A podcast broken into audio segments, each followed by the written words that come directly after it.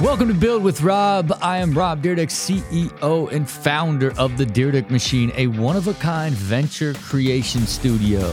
We are a company that creates companies by systematically fusing art, science, and magic through a process we call the machine method. The art is the creative vision and the constant shaping and refinement of an idea. The science is the proven methods and time tested fundamentals of business.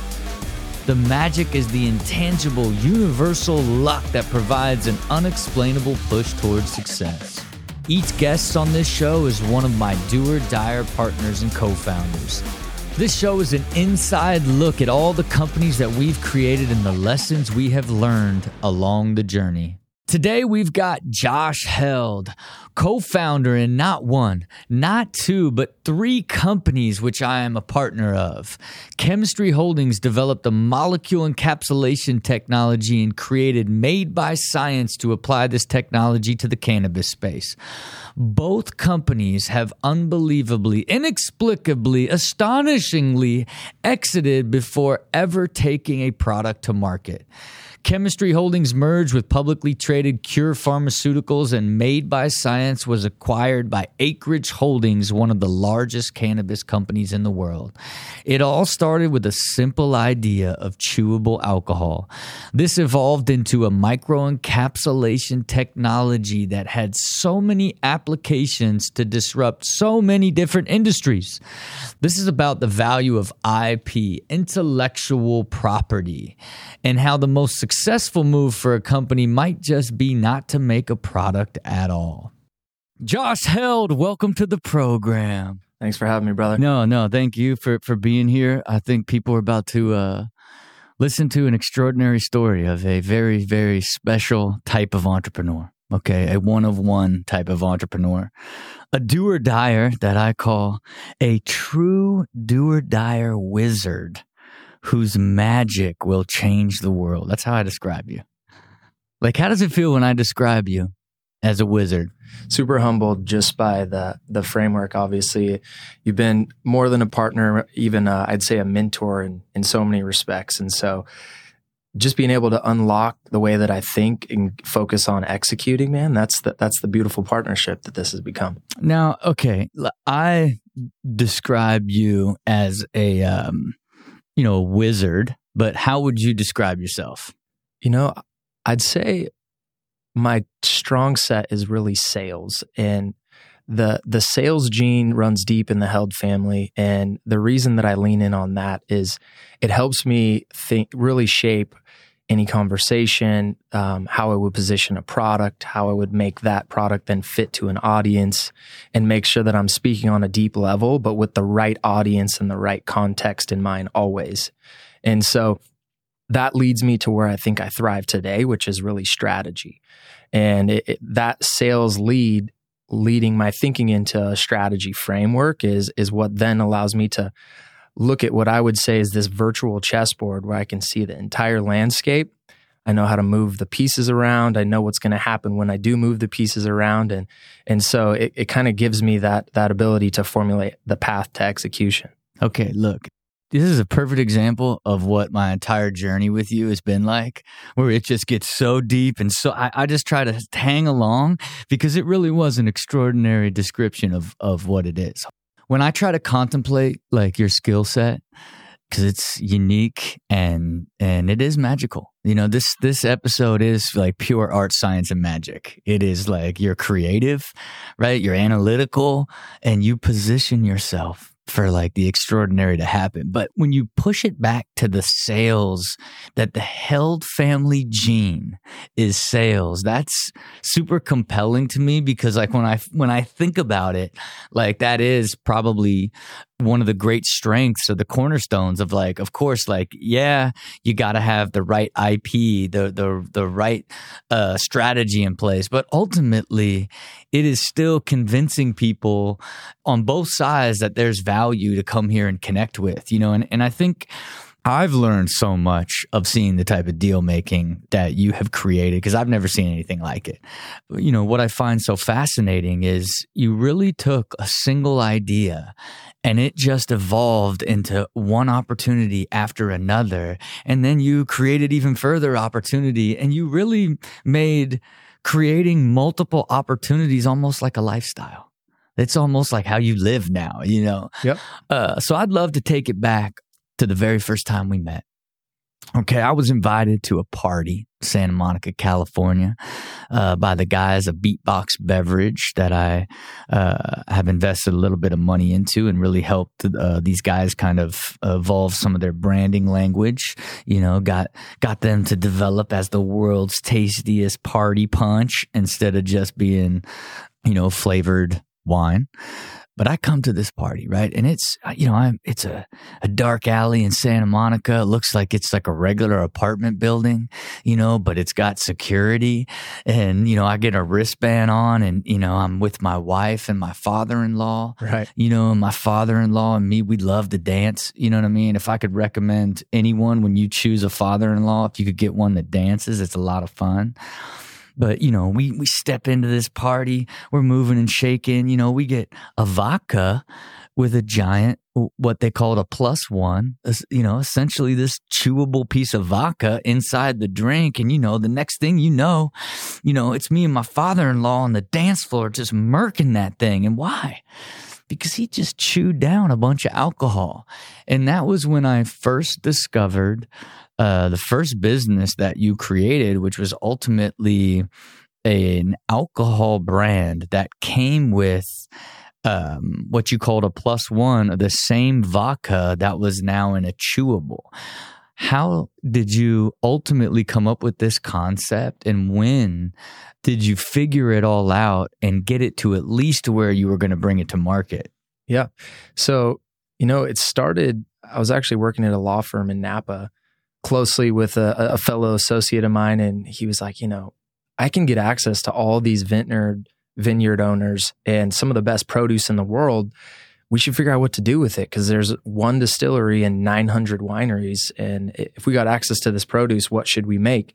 And my analytical mind dove into liquid gold, aka vodka. Um, but I didn't stop there. I, I had my roots help shape where I took that path, and that path was my little town of Vacaville is a, a biotech hub of the world that I recently found out. And having a bunch of scientists as my parents' friends, I started to ask the question of if I wanted to repackage a category in a different format, it, this is how the chewable was born. How could I do it? And it took me down this microencapsulation systems and processes path. But where'd that come from? Like someone, one of your parents' friends was like a scientist. Said, "Hey, you should look into microencapsulation." So he he was literally a, a senior scientist at Johnson and Johnson, um, managing director a lot of the biotech pharmaceutical hubs in that pocket of the country, and he said, you know, alcohol is really hard to keep stable, bud. You're not going to be able to put it in something that that exceeds a chocolate or a salt or some of the other gimmicky things you see out there, even a gummy bear. But I think you should look at a technology set that removes what was previously possible and maybe sets a new threshold. And that's where I started to go down this wormhole of what is microencapsulation? What are those systems? Why, how are they used in and, all these and, different And industries? explain microencapsulation just fundamentally to so that people can understand what that is. So, on, on the simplest level, every ingredient that's used, it, it, it may have a sensitivity to natural light, oxidation, moisture that compromises what you started with. And then when you consume it, it's not as intended. And so if you take that concept and then you're trying to really preserve what you start with so that you can deliver on an experience. Example if it's caffeine and you want to make sure that that r- right amount of caffeine delivers the energy boost that you're looking for you would use a system that would coat that ingredient and make sure that it protects it from moisture, natural light, oxidation, so that when you consume it, you're getting that accurately dosed product to deliver that benefit. Okay. And then the encapsulation that you discovered was what? You know, it, it started with me presenting the the specs of the product to the, the then scientist I hired away. I said, I want to create chewable alcohol. And she said, You're crazy, but I'll be back with a, a few iterations that I think might meet what you're looking for.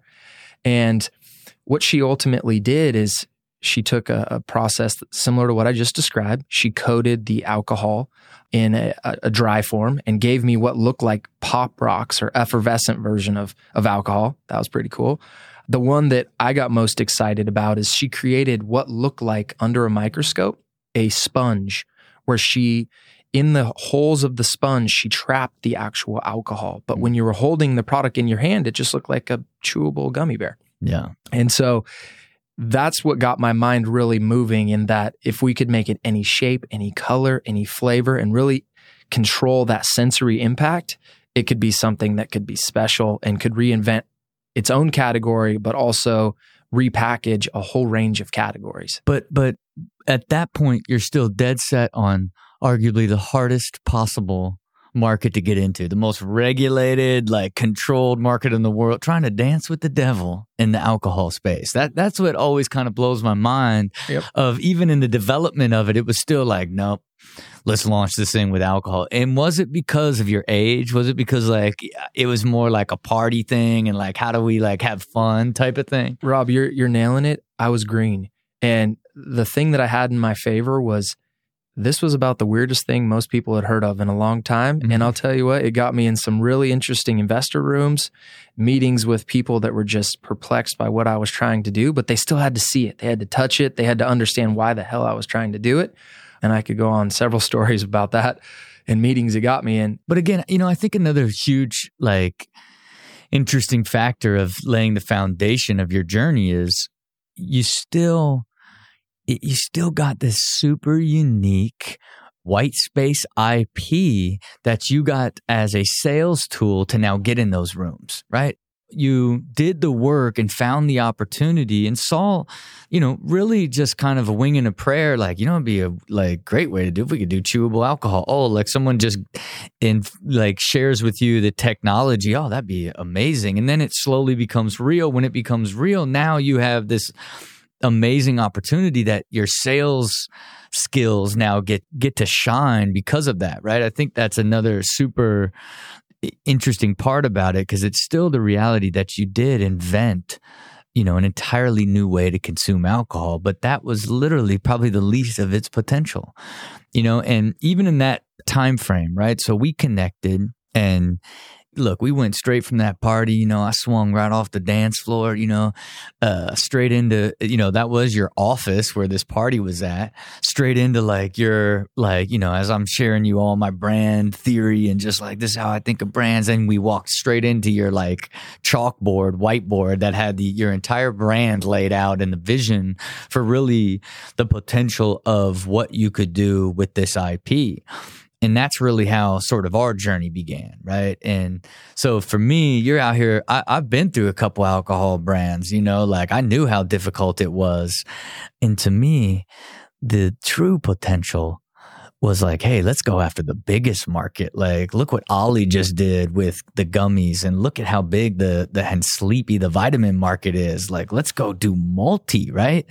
Uh, I think that's where I really saw the opportunity as something that that could be ex- extremely exciting and that's really what led to us becoming partners right? Right. To your point rob i think you just in illustrating that it made me think of how i look at an industry. And so the chewable alcohol concept was one iteration of it but then i really zoomed back and i look at the value chain. And the reason i wanted to do chewable alcohol is because what was missing in the alcohol category was the innovation and it needed to be repackaged in a way that had controlled impact on taste and that would be able to be something that was more broadly consumed in different formats.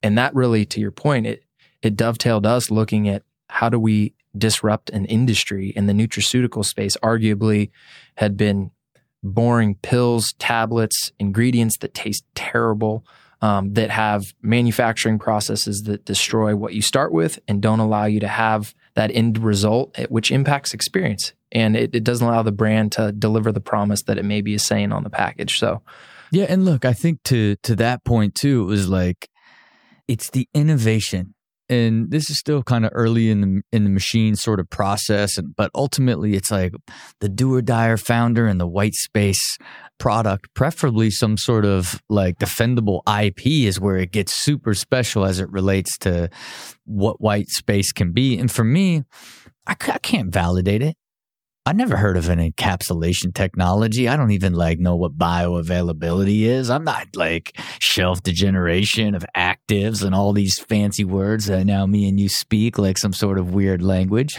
right. I just wanted to do an innovative multi right? And mm-hmm. so even early on, it was like, okay, I'll, I'll, invest in the IP and chemistry holdings and and just a little a little bit, and as long as we can go and build a brand together, right? I'm a brand builder, and of course, it's like we connected. Let's go do it, you know, and we built an extraordinary brand, and. To me, it's, you know, my biggest thing was like the brand is the chew right? So, you know, as we were developing what this potential brand could be, just kept like, how do we gummy is what they call a gummy, which is essentially from, you know, a German candy that's now been replicated to put vitamin uh, supplement actives inside it that you chew that's all sugary that it, you know, now I know. And for everybody out there, your gummy vitamins, by the time you get them in your system, they probably have like, 15% of uh, the actual vitamin that they say is on the packaging, depending on how late in the shelf life cycle it is. Um, then by the time you get it in the belly, it's mainly sugar. You bar- barely have any bioavailability, meaning you barely have any of that active that your body can actually consume. I shouldn't know this stuff. I shouldn't know this stuff, but I do. And boy, I wanted this, this chew kept it stable, kept it 100% pure until you chewed it and had like 80% bioavailability, kept it like, you know, this idea that you use 100% of the active, you get 100% of it in there, and then you got 80% of bioavailability in this long shelf stable product.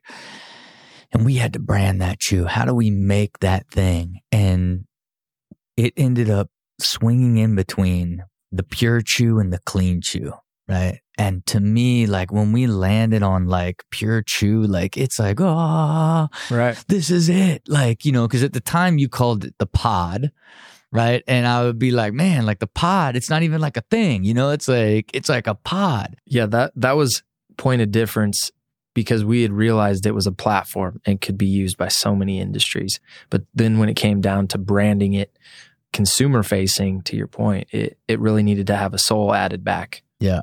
And then so we ended up creating the brand as Matter Clean Nutrition Systems with the Pure Chew. Extraordinary. Extraordinary. Agreed. It, you know, and this vitamin now, flavor masked, right? Non GMO, sugar free, gluten free, vegan, like all of these aspects that make this thing incredible but we never got it off the ground. We never actually got it to market because neither of us ultimately could build and run the business, right? Correct. Like we ha- uh, were both. You had the IP and built the and the scientists and built it. I uh, the brand and the vision and how how can we like make this amazing thing? But this is this sort of world where we got kind of stuck with. Well, can we find somebody to actually operate this, right? And and I think that was sort of the beginning of of you know and, and of course you're now running uh, this company that's a platform, right? So it's not like you just have one deal with me and we're working on this multi. But at the time, I want to say you had now realized the depth of the potential and you were talking, I mean, name name a handful of the, the other avenues that you were exploring for this platform during that time. Yeah, I mean, we were we were talking to large pet companies to build pet applications. We were talking with the largest nutraceutical companies that were uh, doing what you'd identified, Rob. They they wanted us to fix their gummies because you could smell the gummy through the package and it wasn't delivering the ingredients that they were fraudulently claiming that it did. We were looking at the pharmaceutical industry and really difficult molecules, publicly traded companies that wanted us to help them find a way to create a stable form that could be user friendly and that could control the impact on taste. And, you know, in, in that category, if you can impact patient compliance, it's significant.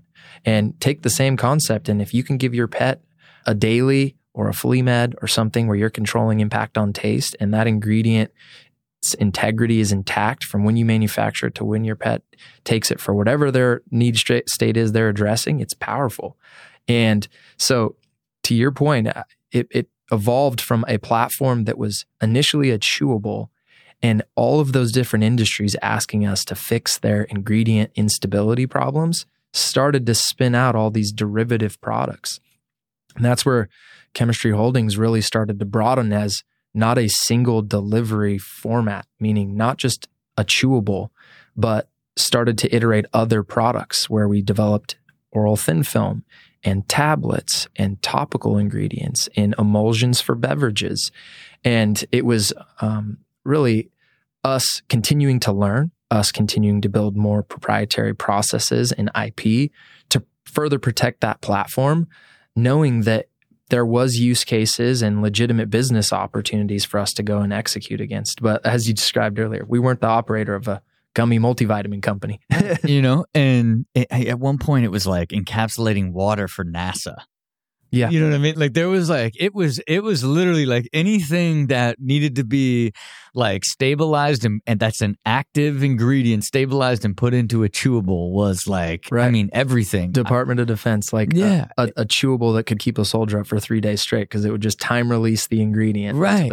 Right. Like, you know, and and uh, there's so many different aspects that again, I'm on I'm just along for the ride at this point, right? Because mm-hmm. every time, you know, I, like we would discuss all these different opportunities. I, you know, I was lightly invested in chemistry, so I wasn't as focused on chemistry as I was like, how do we get this multivitamin off the ground? And so, you know, around that time, uh, you were beginning to explore the implications in cannabis, right? And when did it occur to you that, like, hey, n- not only is this um, they're a huge opportunity. And when did you lock in on that opportunity? And then ultimately uh, what did you have to go through to decide on how to how to structure the company so it could be could use the same IP what what was the process that you discovered that? Yeah. So uh, similar to all these forms that I just described chewable tablets thin film that and why I say similar the relationship I developed with our chief scientist, I, I would ask her, can we make this product? And then she would say, I need this budget. I need to run trials at this facility. And then she would come back with some version of what we were trying to accomplish.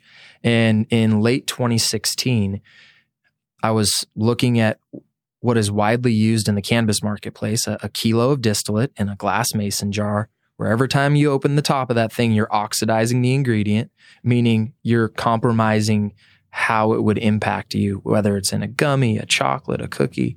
And I said, you know, this looks like something that came out of a car that would be more or less impossible to accurately dose into each and every little widget that we're manufacturing. What if we turned it into a powder? And much like she would do, I need this budget, I need to run these trials, and I have an idea of how we could turn it into a powder we did that and we developed a technology called mix and it became an ingredient that could power the cannabis industry in a way that would give scale to all of those different formats in a way that protected the ingredient so that during the manufacturing process once packaged and then ultimately when consumed by that final uh, end user it's what it's supposed to be so that we could create a consistent experience because we could accurately dose the products. And so once we ran that all down and realized what we had on our hands, we started to look at the patent landscape and how we could protect that IP. And the news got out pretty quickly to the cannabis marketplace. And so we had a lot of legacy operators calling us unsolicited saying, Hey, we have this problem with this formula or with this format. Can you guys come take a look? And we started to visit all these different facilities. We realized there was a complete lack of team. There wasn't the scalability that the industry needed. There wasn't processes that will allow for a re- repeatable product to be made. And so I had to look at chemistry's construct. To your point, we're talking to the Department of Defense and um, the pharmaceutical industry and all these other adjacent industries that would view cannabis as promiscuous and running afoul of Fed laws. And so we had to figure out how to create the right license arrangement to utilize all the data points, formulas, and, and ultimately IP we had been accruing in chemistry for other industries' use and then apply it in the cannabis marketplace. And, and look, let me let me give you my point of view at this point. I'm feeling scattered right? Because I'm like, man, we can't even get this multi off the ground. We're talking about pet food and NASA, and now we're and now it's cannabis.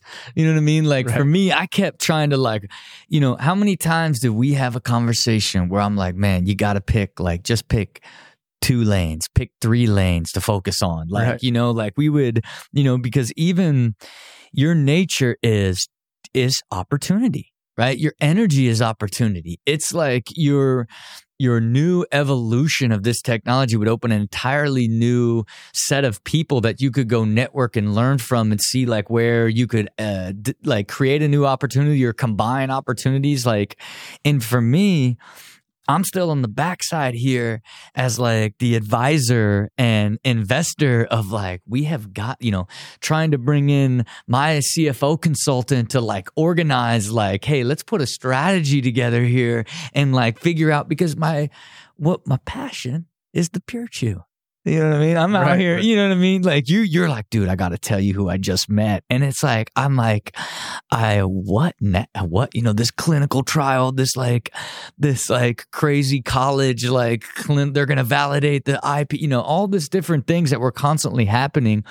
And even when the march into cannabis, because it was early, right? Super early. It was. It was where cannabis was still flower based, right? Where it was really like just sort of uh, where the opportunity is still going to be sort of flower and distribution and sort of the medmen sort of zone, you know what I mean? And and I'm like, oh, cannabis, man. Why, why, now we're over here? You know what I mean? Like, mm-hmm. uh, where's our multi, man? Yep. Matter clean nutrition systems. And then for me, even I, I still we hadn't built a product, right? It's like you're still running and gunning, but this actual amazing technology had never been a, applied in a product and brought to market yet, right? So I still hadn't had any personal validation on any of the IP. I'm still just like, I assume there's patents in here. But it's when I finally got introduced to another biopharma group that had a nanotube technology that would encapsulate an active and get it through the dermal layer that was for topical did the IP get validated, right? So after talking to those guys, you know, they had, you know, a, another similar super innovative in, encapsulation technology. Here I am. I'm I'm doing my Josh Held over here.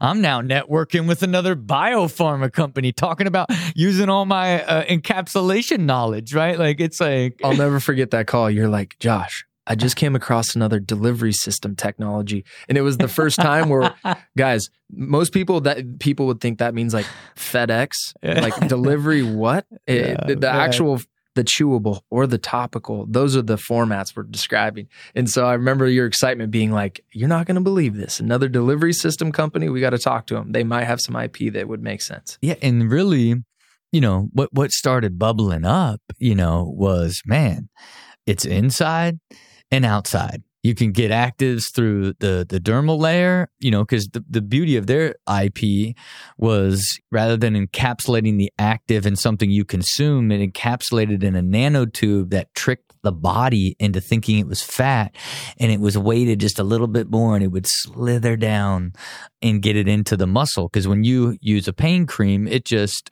uh, essentially numbs the surface of the skin, where this would take that same lidocaine active and actually put it down into the sore muscle. You know, again, another extraordinary brand that I got to create that never went to market without an operator. Victorious, beat pain fast. How do I how do I create a mainstream brand for their amazing IP that's a nanotube technology? Skin Skinfiltrate the depth of an injection and the convenience of a cream. Here I have now two extraordinary pieces of like proprietary technology IP in two incredible brands. Neither of them neither of them ever became real because there was just a, a never an operator you know like a makes me sad when I think about it because yeah, I'm the still, Inside Out company Oh. was so close. man. We so we got so close to merging the two companies, but the thing that and for me at this stage, right? You know, you know these guys, you know, were worth you know three hundred million, and they had big clinical trials going. You know, just you know, gonna gonna you know really a much more deeper scientific uh, operation as it relates. All those guys were doctors, right? Like they all had Global practice at McKinsey and so yeah, forth. Right. like they were like, how do we take on like these verticals that we could get clinical trials, get proof, and then you basically own the market? Much more traditional biopharma. They were just kind of having fun with me of like, yeah, there's some consumer products here if you want to go for it, you know. And fortunately, they allowed me to go for it, but we could never again find that operator, right? Someone to actually run the business. But they validated the chemistry holdings IP right? That was like for the first time it was like somebody like completely you know their actual incentive was to validate the patents and the ip because they wanted to merge and build a big company together right? And so that was you know for me as like someone who was just riding the wave with you of like you know i want to do this multi but like what? You know being any which way but like oh pet food i don't know is it pet food? Like no we're talking to you know nursing homes and what it's going to do for like old people's ability to you know all, all different types of stuff i'm everywhere. Like but is it? We still haven't even made a product right? And that was the the huge validator you know and, and from that point that's really you know when we got together and then i invested a significant amount of capital and and had a a, a meaningful equity stake right right. and then we're truly now partners in uh, both made by science the cannabis side and chemistry the ip holding company right and i needed you know even though you know in your sales way and your way of just doing it good like you you know you you're like where this cannabis thing is about to go. Like if you want to do this right now is the time. And and really the reason that deal fell apart with those guys was they wanted the cannabis side, right? And it didn't fit with their model. It made no sense for them. Like, and if they would have just let that go, like, and just said, okay, you do cannabis on the side and do you, the deal probably would have got done, you Agreed. know? And again, you can't predict this. This isn't in a business model. You know, you, you can't like imagine that you're going to to be able to, you know, how we say over here before you start win, start with the end in mind. Like with something like this, it's like it's so big and has so much potential. You have like it's going to tell you where the opportunity evolves over time, right? And that's that's kind of what was was happening. But I would say that was a turning point as it related to the value of both the cannabis version of the IP and the you know the chemistry holdings like holding of the IP and really from that point forward it kind of became this accelerated path to what would eventually become an acquisition. And to me this is where you know, again, your sales, your intangible, the art, science, and magic of getting deals together and aligning people. That's uh, indescribable. I lived through it. I'm not even sure how it happened. Yeah. Like, how did you drive both of these companies to exits shortly after that? Like, just just give me the walkthrough because it still happened so fast that I don't fully understand it. Yeah. So to your point, we got to that place where we had evaluated now enough industry to say where could these platforms be applied? Pharma, Nutra, cannabis. What's the path to partnerships or ultimately an exit in, in either of those industries? And in the cannabis landscape, I'll give that example first because that was the first to really run we started to meet with a lot of the legacy brands and we realized that what we did in the value chain was extremely valuable. It wasn't that we were the brand, it was that we could power the brands with this underlying tech or process. And that the fact that it had scalability, that was the missing piece of the value chain. There needed to be process that was scalable because that could be applied infinitely. And my ability to tell that story to the capital markets to the investors in the space got us a lot of attention very quickly. And in trying to raise capital to build out that business plan and go and execute that business plan, we in, in turn were acquired because they saw the vision to applying those processes, unlocking that scale, and it aligned with the infrastructure and footprint they already had as a company. So, to give it the simplest analogy, we had process, we had scale, they had 20 states. And so that combination together was. And, and, and, and explain that more, right? So it's like now here's Made by Science on the cam- cannabis side, who has this sort of IP and all these different products that could be made. We had kind of gone through the idea that, hey, not to, it, it takes so much work to actually build that out to like create uh, manufacturing and operating businesses inside that. So you went out and found like an actual operator of the actual manufacturing side to merge with. It's it's uh in each category or industry I've found myself in, I'm a relentless networker. And that identified my operating partner. To your point, long lineage of operating 20, 30 years in food and beverage, running huge facilities at scale with process, knowing that I had the tech he was missing, but he had the scale that we would need. And that combination created the Form Factory story. It was tech plus scale equals a repeatable process that then could be applied to this large company's 20 state footprint. But inside that, then you also built a relationship with a, a venture capital group that was solely focused on maximizing or capitalizing off the cannabis market that you put dead in the middle there as like the capital partner.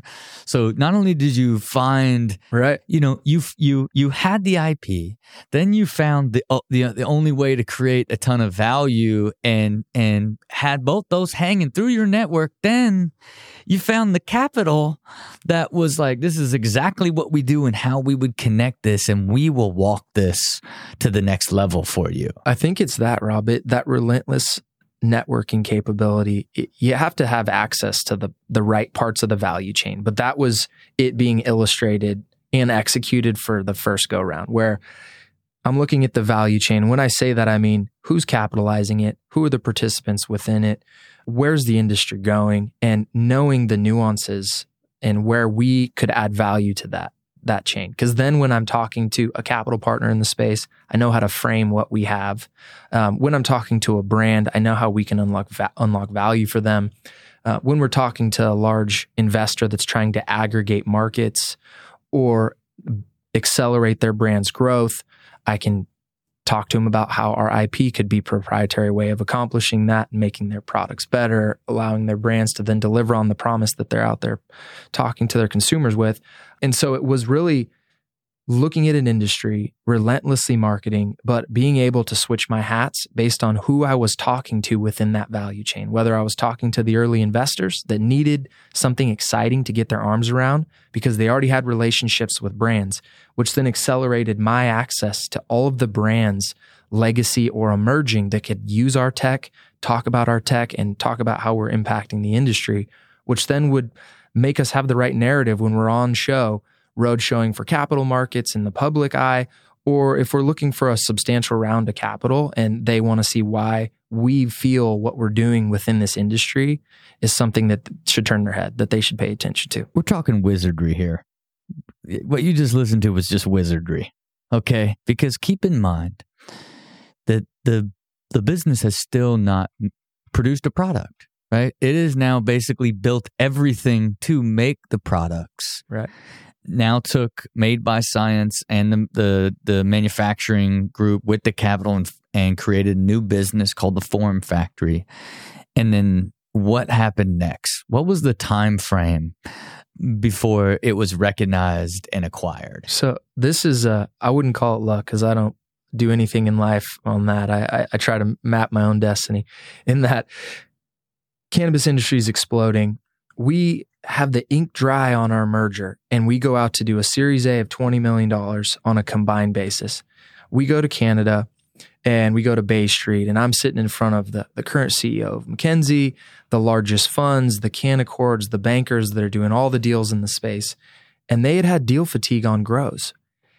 And we knew that. And so when we started talking to them about our manufacturing capabilities and the scale that would it would mirror food grade products and and really the CPG space and where we were going with that tech, they got really excited because they knew that we would have an ability to execute those products. And to your point, that's where the first time, Rob, we actually made all these products available for display, where we had our chewable, we had our ingredient technology, we had emulsions, and they saw the repeatability of those products we could make if the right brands were telling the story to those verticals that would want to have those products.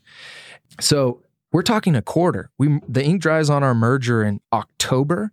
And by December, instead of completing a Series A of $20 million, we're being bought for 160 million on a business that hasn't even executed his business plan yet. we, we were raising the capital to go execute our business plan. I'm telling you right now, the wildest thing I've ever been involved in in my life. It, it's still like even even even in my mind, there was a little bit longer, but to really think that it was the ink hadn't dried yet and you had sold this company for $160 million and had never made a product outside of a sample to show what was possible uh, is, you know, for me personally, one of the most thrilling and wildest rides I have ever been on in, in my entire life, right? Uh, so that's only half the story right? So now, okay, close like a hundred and sixty million dollar acquisition. It's like okay, that was crazy. Now, okay, let's uh, what's going on with chemistry and and walk me through uh, right behind that of what happened to chemistry. So we sold off one vertical's use of that tech in that deal. We sold off cannabis as a, a use case. We still had the rights to pharma, Nutra, pet, and any other agnostic industry that this technology could be applied to. And when I started my journey, um, I had come to know a CEO who shared a delivery system, and he's the only other person in my life prior to meeting the the group you were talking about, Rob. I call it the season of the Robs because his name was Rob also, yeah. and he had in, his technology. Did he have? He had a thin film technology. He had a thin film technology. He was really a pioneer in the space. He developed one of the original thin films for the Chloraseptic line, um, for like sore throats. And, and how do you meet a guy with a public company that has a thin film, like a pharmaceutical thin film company? How do you build that relationship? Uh, uh, to your point, the universe sometimes drops people in my lap, and I think that the one of the things I do well is I know how to maintain relationships because it's sometimes about time, not timing of the opportunity, not necessarily that every opportunity should be pursued. And so with this, Rob, he's telling me about thin film and how he wants to use it to create new forms of vaccines. And the chewable that you and I had discussed, I wanted to create an, an apple a day concept where I could give a fortified product and give it to people that struggled with hunger throughout the world. Um, and we didn't have to have the issues we're seeing real time with supply chain and logistics making those types of things available. And, and Rob was telling me, you know, I was watching the powders that are supposed to be preventing malaria added to, to Coca Cola and to orange juice, and it's eradicating the thing it's there to protect. And the, the, the deaths are still occurring. And so, me and him bonded on a very deep level in our very early conversations because we realized that if you could repackage an ingredient, you could disrupt an industry. And there's a lot of ways to disrupt it. And so Rob and I stayed very close.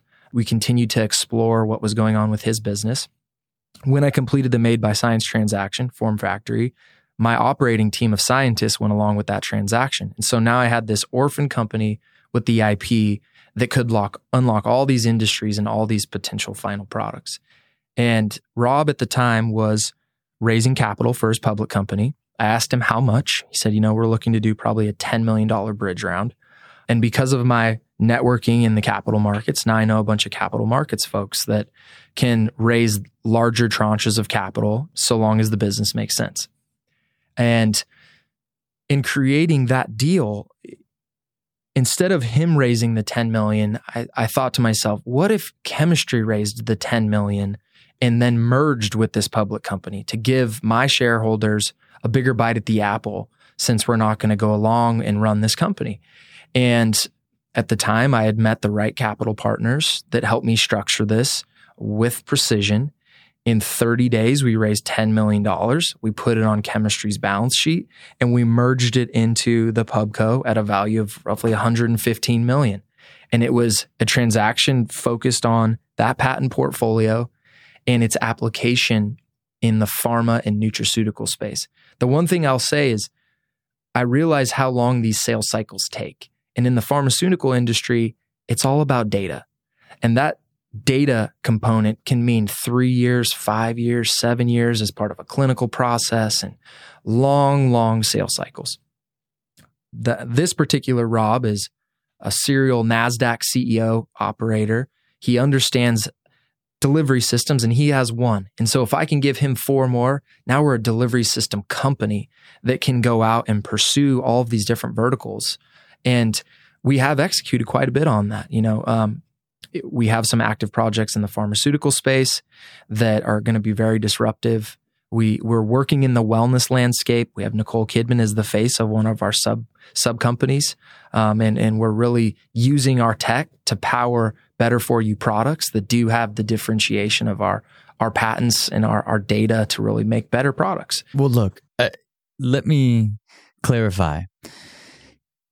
He now sold the second company for north of a hundred million dollars and still had not created a product yet. We're we're talking nearly three hundred million dollars in acquisition that from deal making, connecting, supply chain, value chain, like capital markets, like IP. I mean, it's one of the most remarkable uh, creations to acquisition uh, that I have ever seen, ever heard of, or for sure will ever be a part of.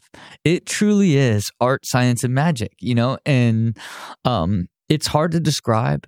You know, it's hard to describe to other uh, entrepreneurs that I work with, or or even kind of even the concept of like what the path of the the journey is, because it's hard to believe now that this was a young partier trying to like make a social, a cool social business entrepreneur. Like, I'm gonna make a chewable alcohol, alcohol, and it wasn't. You know, it was a pretty decent amount of time, but all things considered, for it to evolve into the to these two massive transactions and ultimately into like biopharma wellness is truly remarkable. Thank you, you man. And and I just want to thank you for just letting me come along for the ride, man. I really, really, I appreciate you every step of the way. I appreciate, I appreciate trying to like wrangle you and trying to like get you to focus when the right thing was to just let you live. Uh, but I am incredibly thankful that I got to go through the process and experience and, and ultimately share two extraordinary wins with you. Yeah, I could say the same, Rob. I think that when you're an entrepreneur, you need capital partners that are more than that. And you're the illustration of that on every level. Like you described your value add, but you also let me be me. And it, you let me evolve the way I think, the way I execute, and but that you supplemented my thinking along the entire process. And so, in a lot of ways, I think that that's really polished me up for the next iteration of what I do. Um, and I, I'm just grateful that you've been along the journey as well. Well, look, I look forward to our, to sharing with the world what our next adventure is. Uh, we'll save that for the next episode because it's as equally as insane as the story you just heard. Josh, I appreciate you, man. Until next time. Likewise, brother. If you think you have what it takes to be a do or dyer and partner with me to build an amazing company, or if you want to join our growing community of machinists to be the first to test our new products and help us manufacture amazing, go to DyrdekMachine.com. If you haven't listened to the Dyrdek Machine Primer, I encourage you to go back to episode one, which gives you insight into our machine method to really enhance your experience of the rest of the episodes. Make sure you subscribe to Build with Rob wherever you join us YouTube, Spotify, Apple, and anywhere else you get your podcasts and videos. And most importantly, I can't say it enough. You got to put a vision to whatever you want to achieve. You've got to build a plan so that you think it's even possible. Then you have to give it everything you've got. See it, believe it, do it. We'll see you next time on Build with Rob.